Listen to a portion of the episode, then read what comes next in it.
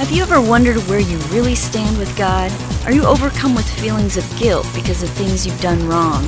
Are you tired of religion that focuses on rules that you can't keep? Have we got good news for you? It's time to listen in on some casual conversation with Mike Kapler and Joel Brueseke and discover what true freedom is all about. This is Growing in Grace. Mike Kapler and Joel Brueseke here once again for another week of Growing in Grace. Just a short 14 minute podcast to squeeze into your busy schedule and keep you focused and reminded on the good news. You know, sometimes Peter told us, you know, the, uh, not to forget about these, these great qualities that have been poured into us from being a partaker of the divine nature. And so we, have got this new identity in Christ as a believer in Him, and we're, we're, we've already had all of these things imparted into us by the grace of God. It's not something we worked for, not something we've earned. We've got all this stuff. But Peter went on to say, don't, don't forget that you got this stuff. You, you are qualified and, and you, you've got virtue and, and knowledge and love and self control and all kinds of other things that come from God. These are yours. But uh, because if you forget you have these things, you might even forget that you're forgiven. So Paul, uh, Peter sometimes said, "We just we just need to remind ourselves about these things." So this is your little reminder for the week here on Growing in Grace, Joel. and you know what else is good news? It's that I'm sitting down this week. Man, that was tiring last week, standing up for the whole podcast. I just couldn't do it to keep you standing up, we're going to have to put some bacon that you won't oh, be yes. able to get to unless yes. you can stand up and get it. Oh man, you you know what I thought you might have been saying, you know, when they had to prop up Moses, you know, back when he had his, and I thought you were going to say something smart like that, but I'm like, you said bacon. I'm like, I'm, I'll stand up yeah. anytime. maybe that's how Mo- you know it's not recorded, but maybe that's what got Moses to stay standing up. I don't, I don't know. know. I think maybe he might have been uh, sneaking some. I th- yeah, I was going to say that would have been against the law of Moses. he would have been against himself. But you know that's that's what the law does. It tells other people what to do while we well, we don't follow through. Well, that's but, right, and, uh, and, and and I did say it's good news that I'm sitting down, and I thought as I was saying that, I thought, you know what, it's true. You know, in the old covenant, you know, the priest stood daily ministering in the temple, but Jesus Christ, when he had done the work that he was sent to do and finished it, finished the perfect work, he sat down. And he is our high priest who sat down, meaning that the work is done. So the work for our justification, righteousness, sanctification, and everything is done. It's a done deal. All we need to do is believe it, receive it, and walk in it. And uh, well, walk in it, you know, as we're sitting, of course. but but but you know, as we go about our daily lives, I think everyone knows what I mean. That as you were saying, Peter says we have these things. These things are already true of us. So that's good news. And so that well, I you know, there were some things that I think you wanted to start off with here. Oh yeah, well, you just mentioned good news. It's a phrase that gets thrown around a lot here because that, that's really what gospel means. And going back to last week's program, Joel, uh, we were talking about some things that can be easily confused. Uh, we didn't get into a lot of specifics about things Jesus said or misinterpretations that could occur sometimes, especially when there's confusion about the two covenants, the old covenant and the new covenant, that people try to mix together and make a doctrine out of. But my exhortation to our, our listeners out there is this if, if you feel like you're picking up the Bible and it doesn't feel like good news to you, if you feel like you're reading something that's against you or making you feel worse than before you picked up the Bible, then you're probably misinterpreting something. Because one thing that got me excited, and it was many years after I became a Christian, but one thing that got me excited about being able to pick up the Bible and read it was number one, I could just read it when I wanted to. There was no daily requirement for me to read it. But when I did pick it up to read, and the same is true today, I'm excited about it because what I'm looking for now is all this good news that I found out came through Christ. And he did it for me. I, that's why we do this podcast. We, we can't get enough of this stuff. So, who would want to pick up the Bible and read it if you were going to feel worse than before you picked it up? I mean, it just doesn't make any sense. So, when you're feeling those kinds of things or you're confused about something that makes you feel like God's jumping on you about something, then you're probably missing the point or misinterpreting what's being said. Yeah, that's right. Jesus did come preaching the old covenant in, in, a lot of his earthly ministry. And what the old covenant was, was bad news. Paul called it the ministry of death and the ministry of condemnation. He called it bondage. He said that the law was there to make people guilty.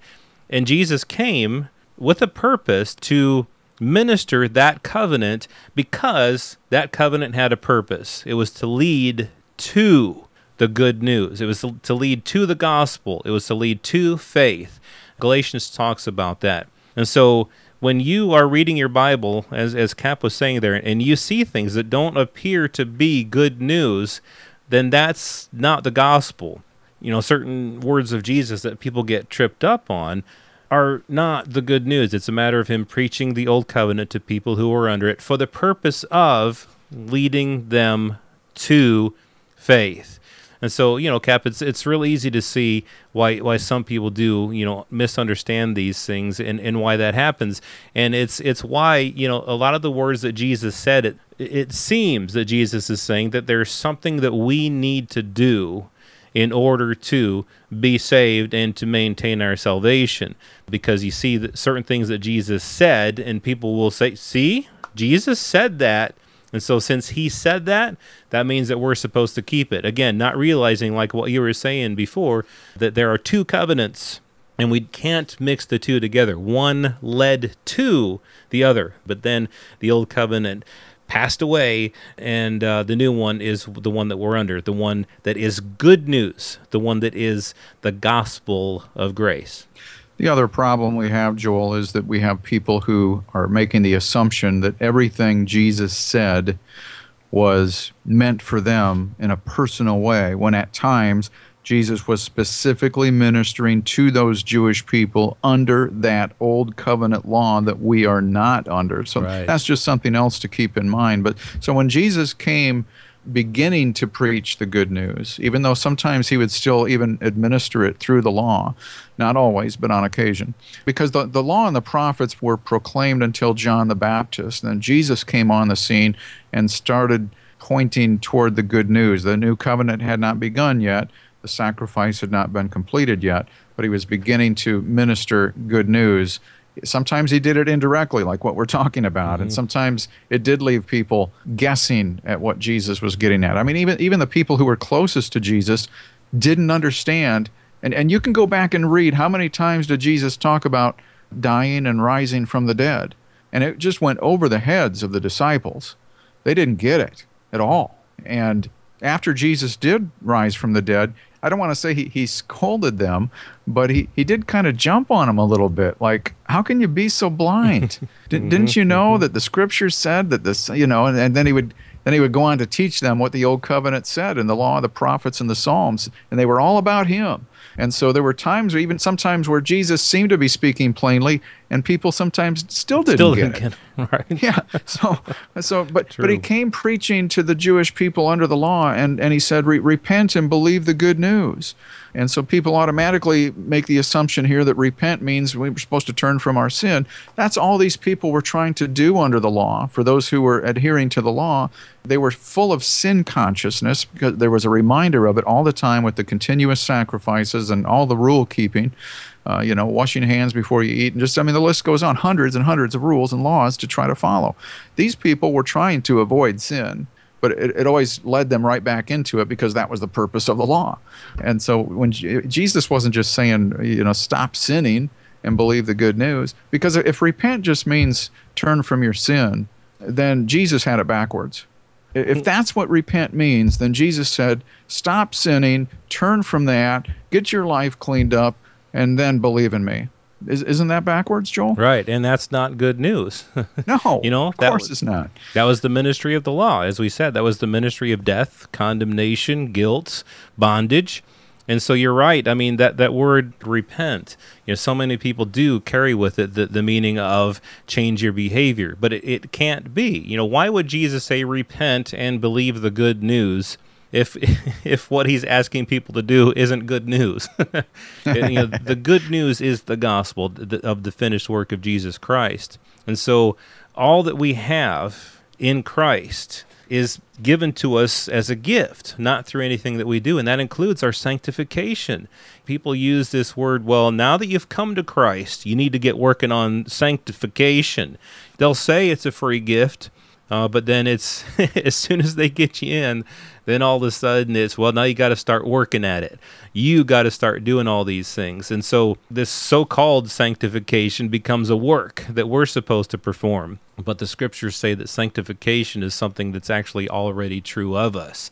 We've already been sanctified. We've already been brought into Christ you know hebrews 10 you know by this will by the will of god that jesus christ accomplished that he completed by this will we have been sanctified through the offering of the body of jesus christ once and for all. For by one offering he has perfected for all time those who are sanctified. We are sanctified in the lord jesus christ.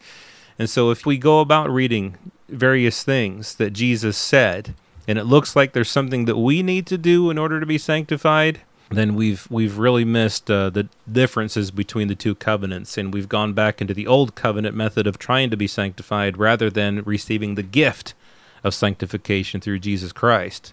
Yes, the, the legal eagles will tend to think that salvation and, and sanctification are, are two different things, and I'm not going to argue with that, but they are similar in this. They, they, they came by faith, and they, they are free gifts that came through Jesus Christ. Salvation by faith. Sanctification really isn't any different than that. But some will have you believe that salvation is a gift, but we have to work at being sanctified and being perfected and, and, and polished and, and improve our holiness and be set apart. And that's just not true.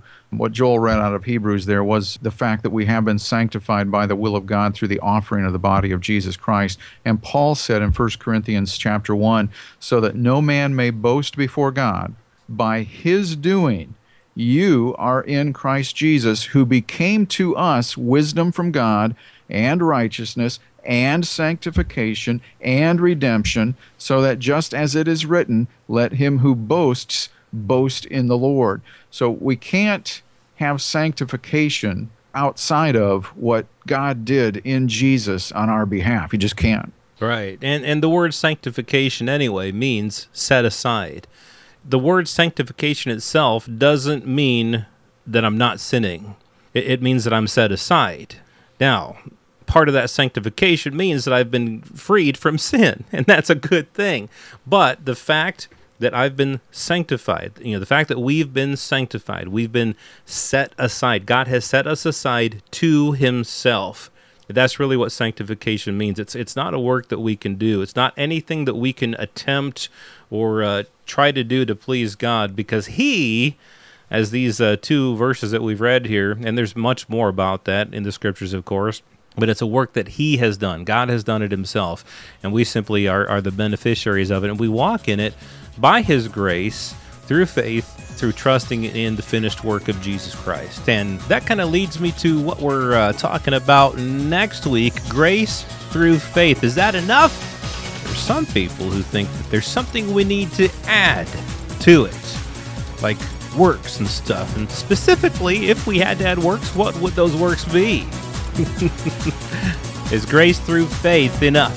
Next week on Growing in Grace at growingingrace.org. This has been Growing in Grace with Mike Kapler and Joel Brueseke, heard online through various internet sources around the world each week. To access hundreds of past programs, visit graceroots.org. Share it with a friend and listen again next week for more Growing in Grace.